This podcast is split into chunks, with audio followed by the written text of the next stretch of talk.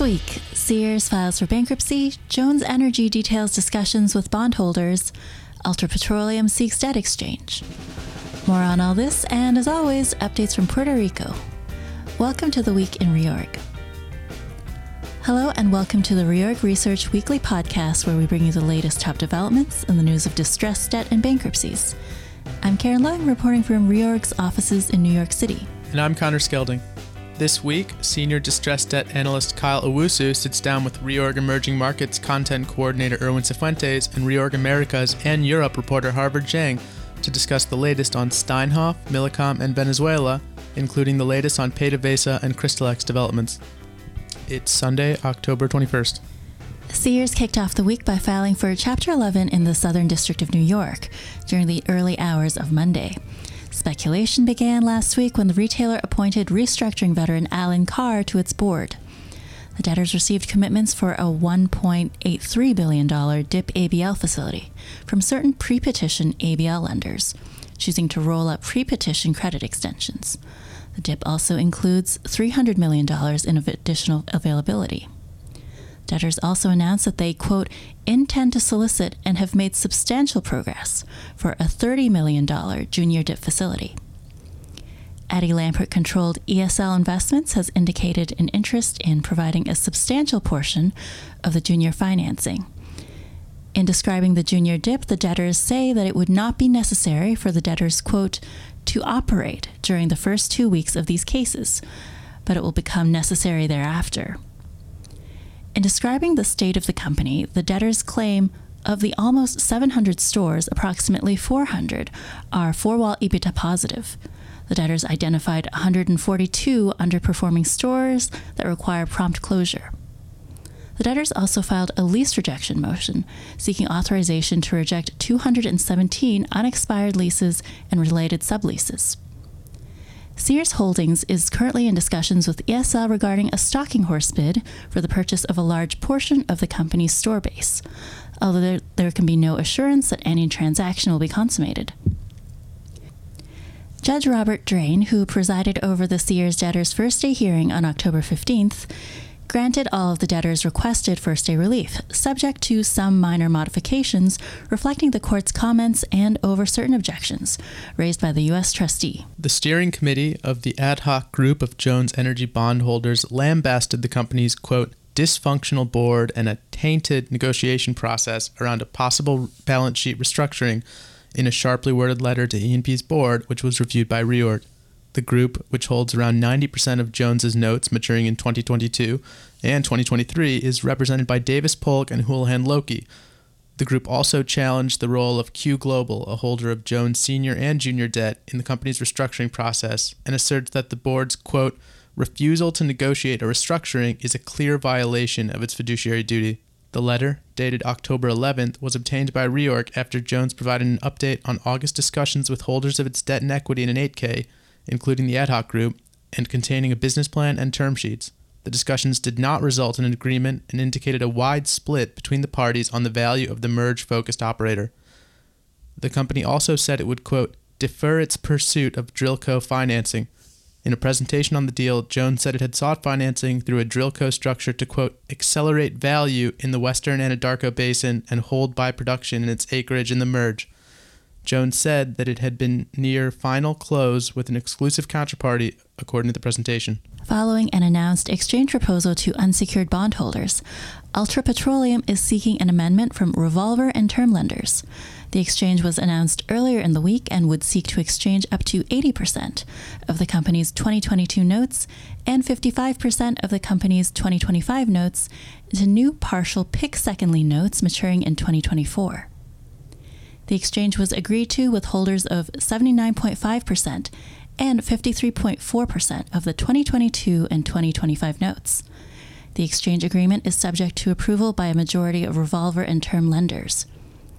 Reorg learned that term loan lenders have been offered a 50 basis point early consent fee and a 25 basis point increase in margin in exchange for consenting to an amendment that would increase junior lien capacity to allow for the company's recently announced bond exchange, sources told Reorg.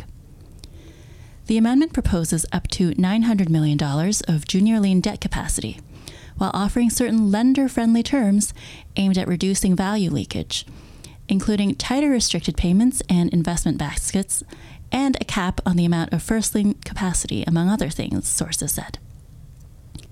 An ad hoc group of term loan lenders, led by Guggenheim, is seeking to grow to over 50%, sources said. The group had previously organized with Stroock and Stroock as the company sought to negotiate potential transactions with creditors, according to sources. Ultra's capacity to exchange its existing unsecured notes into secured debt will require additional availability under the $325 million revolving credit facility due 2022 and the 2024 term loan, which are pari passu. According to reorg covenants, the existing debt documents set a ceiling of $50 million for secured debt that may be issued in exchange for unsecured debt, regardless of whether the exchange debt is first lien or second lien. On the island of Puerto Rico, a new creditor group with more than $10 billion of combined GO and COFINA holdings has formed to lead negotiations for consensual restructuring deals involving Puerto Rico's central government credits, according to six sources familiar with the matter. The new group will bring together holders of general obligation, public building authority, and other central government debt with island bondholders, and it will also include creditors that have significant COFINA holdings, according to the sources. The new group is expected to comprise members of the ad hoc group of general obligation note holders, the QTCB noteholder group, and the Bonistas del Patio group of island bondholders, according to two of the sources, and could also merge with a recently formed constitutional debt group that controls nearly $2 billion in Commonwealth holdings, according to three sources. Two of the sources said the new group is expected to work with Davis Polk as its legal advisor and Ducera Partners as financial advisor. On Friday afternoon, the PROMESA Oversight Board released the COFINA fiscal plan certified by the board on Thursday, October 18th. The new certified fiscal plan projects a total of about $15.1 billion of sales and use tax revenue from the fiscal 2019 through fiscal 2023, or an average of roughly $3 billion annually. This represents an increase from the $14.156 billion projected in the September 7th draft. Separately on Friday, the Oversight Board filed a motion seeking approval of the global settlement that would resolve the Commonwealth COFINA dispute. The motion calls the settlement a quote watershed moment in the Title III cases for the Commonwealth and COFINA. Concurrently with the filing of the motion, the Oversight Board filed a disclosure statement and plan of adjustment for COFINA incorporating the settlement terms. The COFINA disclosure statement will be presented to the court for approval at a hearing on November 20th, with objections due on November 13th. Also in Puerto Rico, the official committee of unsecured creditors, in its capacity as Commonwealth agent, filed an urgent motion on Wednesday asking the court to set a hearing date and briefing schedule in connection with a motion to enforce the Commonwealth COFINA stipulation. At issue is the filing of the motion by the PROMESA Oversight Board seeking approval of its settlement of the Commonwealth COFINA dispute. The Commonwealth agent argues that the Oversight Board, quote, has no authority to file such Rule 9019 motion pursuant to the terms of this stipulation. The scheduling motion also focuses on the timing around the Commonwealth's fiscal plan. Judge Laura Taylor Swain granted the UCC's motion and set the hearing for November 20th at 10:30 a.m. Eastern Time. And finally, the PROMESA Oversight Board scheduled a public meeting for Tuesday, October 23rd, at which it will review the fiscal plans of the Commonwealth and the University of Puerto Rico. Other top read stories of the week were number one, Mission Coal files Chapter 11 in the Northern District of Alabama. Number two, David's Bridal to skip October 15th coupon payment, use grace period to work with creditors towards consensual out of court recap. And number three, Nine West files amended plan of reorganization incorporating equity holder settlement. And now here's Jim Holloway in Houston with the week ahead. Thank you, Connor, and good morning, everyone, from Houston, where we're currently in the embrace of the brutal southern winter, mercury hovering around a frigid 71 degrees. And it's court heaven calendar this week with important hearings for the likes of Sears, Toys, and American Tire. First up, Monday, October 22nd. Well, there's not really anything consequence on the schedule, although that could change quickly. But on Tuesday, October 23rd, the PROMESA Oversight Board is scheduled a public hearing to review the revised fiscal plans of the Commonwealth and the University of Puerto Rico. For toys, there's a district court hearing in the fung related matters. And out of court, it's a deadline for Ultra Petroleum term loan holders to consent to an increase in borrowing capacity so that E&P can get that up tier exchange done with the unsecureds. Wednesday, October 24th, that's our busy one. Monitronics, oral arguments in the Delaware Chancery Court related to the transaction support agreement with Ascent, which is opposed by some of the convert holders, a UCC formation meeting in Sears, the legacy note holder adversary trial in iHeart, and an omnibus hearing in Toys R Us. Thursday, October 25th at Sears again, a store closing procedures hearing, and a little reminder that earnings season lurks just over the horizon with First Energy reporting its third quarter results after the close. First Energy's third quarter call is the following day, which is Friday, October 26th, as is the second day hearing in American Tire. And that's enough of my yakking. Back to y'all in New York. Thanks, Jim. As always, we'll be on the lookout for all of that and more. This week, the Reorg Europe and Emerging Markets teams discussed the latest on Steinhoff, including the relationship with America's Covered and recent filer mattress firm, Millicom, and Venezuela. Thanks, Karen. My name is Kyle Owusu. I'm a senior distressed debt analyst with Reorg's Emerging Markets team, and I'm joined by journalists Erwin Cifuentes, who covers LatAm primaries, and Harvard Zhang, who just got back from London and mainly focuses on cross border situations. Today, Harvard will tell us how Mattress Firm fits into the global Steinhoff structure. Erwin will talk about Millicom's bond issuance, which we are particularly interested in because telecom operator Millicom is a peer of Digicel, another co- topical credit we've discussed in the past. And finally, I'm going to cover PDVSA and the latest Crystallex developments. So let's dive in with Harvard, um, starting with Steinhoff. So, Harvard, um, big picture wise, can you give us an overview of what listeners should know if they haven't been following Steinhoff? Yes, so Steinhoff is a um, South Africa-based retail business I've been covering since uh, the beginning the beginning of the saga. So they raked up about 10 billion euros of debt and really went on a uh, buying spree and expanded from this uh, town uh, called Stellenbosch, which is close to Cape Town, to Europe, to Australia, and to the U.S. And of course, we saw the um, the subsidiary mattress firm filing for uh, bankruptcy protection earlier this month. And to, our, uh, to give our listeners a quick overview, at the end of last year, the company put out a press release saying it found accounting irregularities and the CEO, Markus Jooste, resigned. Steinhoff went from an investment grade company plunged, uh, plunged straight into distress hedge funds, um, of course, bought in, and all the parties advisored up and scrambled to do analyses and um, figure out work chart and intercompany claims and guarantees, etc., etc. The next big thing was in May when the company uh, announced a restructuring framework to extend debt maturities by three years without cash interest. And on a Friday in June, close to the end of the day, I remember it was like uh, 4:30 p.m. Um, Steinhoff got its physical half year numbers out and it was awful. They had to write down 80% of their March 31st, 2017 cash to um, 620 million euros. In July, Steinhoff disclosed a um, restructuring roadmap and they call it um, Project um, Orange. And in August, the company said it would use a um, consent solicitation for the more than um, 2.5 billion of convertible notes. Um, a UK insolvency measure called Company Voluntary Arrangement for Steinhoff Europe, and an English scheme for Stripes US, um, which is Mattress Firm's um, parent. And earlier this month, Mattress Firm filed for Chapter 11 to get rid of uh, expensive leases. Great. So, yeah, I'm glad you uh, touched on Mattress Firm. And I know we've talked about this in the past, sort of diving into the relationship um, between Mattress Firm and some of the other Steinhoff entities. Um, the the relationship between uh, Steinhoff Europe AG um, and Stripes, the, the Mattress Firm Holdco, is, is particularly interesting. Um, how do how do those intercompany claims um, relate uh, or sort of play into the bankruptcy filing, and then um, also uh, how does the structure relate to the new money providers in Mattress Firm? Yes. So um, in on the Europe side, so Mobile and Steinhoff Finance, which are two um, Europe entities, lent 3.2 billion euros to Stripes US, were um, what people involved in Steinhoff like to call um, sushi, um, back in 2016 during the Mattress Firm acquisition.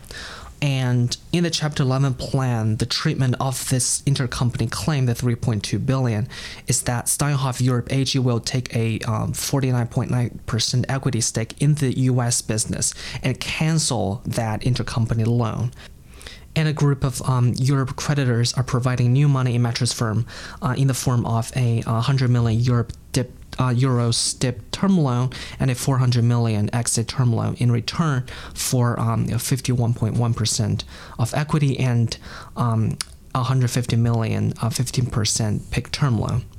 Um, if you look at the lockup agreement, which is uh, like the guideline of the restructuring, there's a new money section, and it stipulates that only investors with holdings of more than 75 million uh, get to participate in the uh, the new money opportunities before restructuring completes.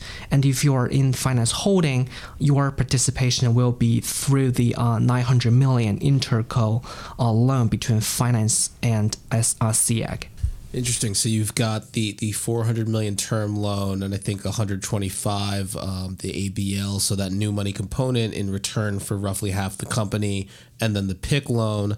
Um, and you're saying that uh, based on the terms in the lockup agreement, only holders with roughly over 75 million get to participate, and then the finance holders will participate pro rata based on their claims through this interco loan um, which you know again with everything with this structure is so complicated but um, in addition to um, sort of the the new money providers, obviously they're going to benefit directly from Mattress Firm and from this turnaround. Should it be successful, um, how are how are Steinhoff Finance creditors and Steinhoff Europe AG creditors going to derive value from Mattress Firm? Yes. So um, the Steinhoff Finance and CI credit creditors will receive three year um, ten percent Take back paper um, secured by Steinhoff uh, Finance and SEAG assets. Um, this is like in exchange for what they're holding already.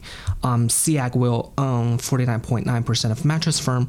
Um, Steinhoff Mobile will owns um, it actually, owns Steinhoff Europe, and Steinhoff Finance ultimately owns Mobile. So assuming there's value, it will flow upwards to both um, creditors.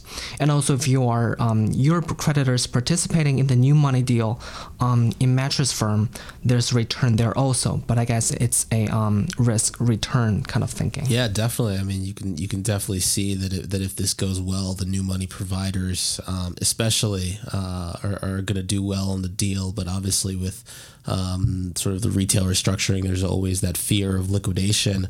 Um, so, in any event, going forward, what are we what are we watching out for in Steinhoff? So, as we are recording this podcast, we're expecting um, the convening hearing for Stripes US or um, Sushi for um, October 24th, and the CVA launch for SEAG around the same time. Um, Steinhoff said it would publish fiscal full year 2017 result by the end of December, and we are also expecting the PW PwC report to come out around the same time. And fiscal um, 2018 numbers will come out in January. Great. Thanks a lot, Harvard. And I think we're going to uh, turn now to Erwin, who's going to ask me questions about the ongoing uh, X developments. Thanks, Kyle. Um, turning to Venezuela, the outstanding 2.5 billion, 8.5% bonds due 2020 for PDVSA have rallied in the secondary market by around 10 points since the middle of last month. Could you please explain the circumstances surrounding this jump in the 2020s and how might this affect an upcoming amortization on this debt? Yeah, sure. So the bonds were, were trading in sort of the low to, low to mid 90s, um, and they fell about four to five points around August 9th on the back of the Delaware District Court Judge Stark's order authorizing Crystallex's request uh, for a writ of attachment over over uh, PDVH shares. Um, PDVH is a, a subsidiary that ho- that owns um, Citgo, um, which is uh, an oil and gas revi- refiner. Um, the the bonds continued to decline after an August 23rd decision, which concluded that the district court had authority to enforce its first August 9 order, um, and they reached around 80 uh, in mid September. Um, in the meantime, you had PDVSA, Crystallex, um, BlackRock Contrarian, Rosneft, and Citgo um, all filed um, briefs um, the the PDVSA, BlackRock, Contrarian, uh, Rosneft, and Citgo were arguing um, that the sale process should, at the very least, uh, be delayed. Um, and Judge Stark um, of the district court uh, issued an oral order on October 10th um, that arguments will be held on December 20th. And so I think part of the reason the bonds fell in the first place is that the market was worried about Crystallex's ability to wrest control of Citgo and what that would mean for PDVSA's upcoming 840 million amortization payment um, due October 22nd, 27th, sorry. Um, the senior secured notes are secured by first lien over Citgo stock. Um, so, in theory, Citgo could be up for play if PDVSA skipped that coupon payment. Uh, Citgo is a key asset, so PDVSA wouldn't want to lose it. Um, so the market um, going into this, this whole litigation, part of the bet was that you would continue to clip coupon because PDVSA wouldn't want to default and risk losing Citgo. But of course, there's less of an incentive for PDVSA to make that payment if Citgo is already lost. Um, the bonds began to trickle, trickle back up again, I think, as the market got com- more comfortable with the idea that it's not going to be that easy for Crystallex to sell the, the PDVH shares. And if it does happen, it prob- a sale probably won't happen this year. Very interesting, Kyle. Um, so it sounds like if you're a PDVSA bondholder, you want to see this process drawn out as much as possible. Has PDVSA appealed at all? Yes. So PDVSA filed notice that it appealed to the Third Circuit Court of Appeals on August 10th. Um, then on August 27th, PDVSA filed a petition for a writ of uh, mandamus or mandamus. I've heard it pronounced both ways, but it's essentially um, a way of saying that PDVSA asked um, the higher Third Circuit Court to tell the lower district court to vacate um, the August 23rd district court order and refrain from taking any action regarding PDVSA's property until PDVSA's appeal is resolved.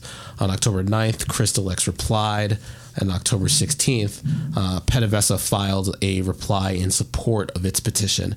And the issue that, that's presented um, is whether or not the district court the, the district court committed clear error and exceeded its judicial authority by entering the order directing the issuance and service of a writ against uh, shares in PDVH, and whether the court retains authority to proceed with the execution of the writ during the pendency of PDVSA's appeal.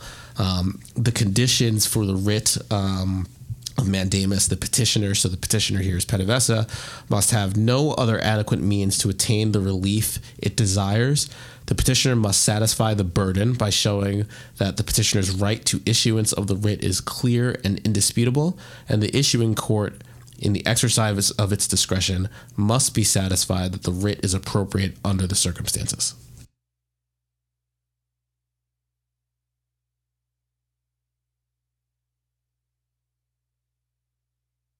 Thank you very much, Kyle. And now we'll switch seats, so to speak, and I'll be ready for your questions with regards to the Millicom bond deal. Great. So uh, moving on to Millicom, the the telecom operator. Um, Erwin, can you give us an overview of the uh, the bond? Um, you know, tell us what what does Millicom do? Where did the bond price? What does leverage look like? Certainly. Well, Millicom um, is a telecom company indeed. Uh, their operations are mainly in Latin America as well as Africa.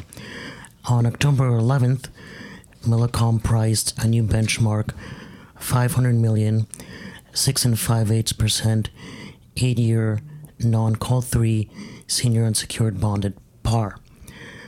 Leverage was around uh, 1.8 times for Millicom at the end of the second quarter this year, or roughly two times on a proportional basis.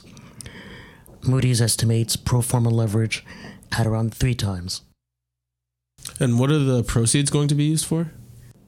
Uh, proceeds from this deal will be used to fund Millicom's recently announced acquisition of an 80% controlling stake in Panamanian telecommunications service provider Cable Onda.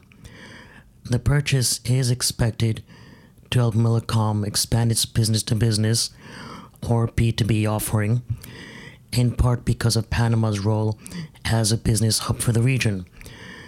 Millicom said the purchase multiple was 7.9 times estimate fiscal 2019 EBITDA.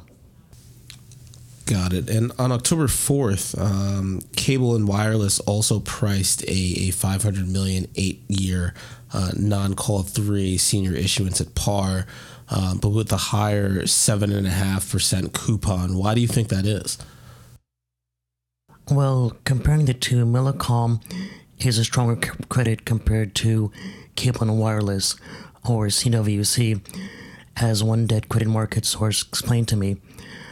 Both are high yield issuers, though Millicom has a stronger corporate rating than CWC. Uh, now, as I previously said, Millicom's leverage was around 1.8 times at the end of the second quarter, or 2 times on a proportional basis. CWC's, on the other hand, was 3.6 times at the end of the second quarter, or around 4 times on a proportional basis. Um, compared to other regional telecom operators with diversified operations like CWC and Digicel, Fitch highlighted that Millicom enjoys a much stronger financial profile. Now, it's also worth noting that the call option was added to what had been originally marketed as non-callable bond to investors. One, one sell-side analyst said to me that the issuers sought the flexibility to call the issue if they felt their credit would improve sufficiently during the next few years. Millicom wanted to be open to the possibility of calling the bond in October 2021 and potentially issuing new notes at a lower yield. Uh, Millicom is rated Ba2, BB by Moody's and Fitch, respectively, compared with Ba3 and BB minus for CWC by the same ratings agencies. Uh, now, for the record, S&P has issued a BB minus rating for CWC, but not for Millicom. And uh, what do you think the read through is for uh, Digicel? Well, Digicel is a peer of both companies, Millicom and CWC. And as we discussed in our last podcast, Digicel is going through negotiations with its creditors. Based on the company's capital structure and current proposal, it's very likely that Digicel will need to refinance bonds within the next two to three years. Uh, for instance, 1.3 billion of OPCO debt comes due in 2021. Given a lot can change in two to three years, but these assurances at least provide data points as to where the market is pricing Caribbean telecom new issuances. Thanks. And thank you, Harvard, Erwin, and all of our listeners. Until next time. That's all for this week. As a reminder, you can access all Reorg podcasts on our media page, or if you're not a subscriber, on iTunes and SoundCloud. I'm Connor Skelding, and this has been The Week in Reorg.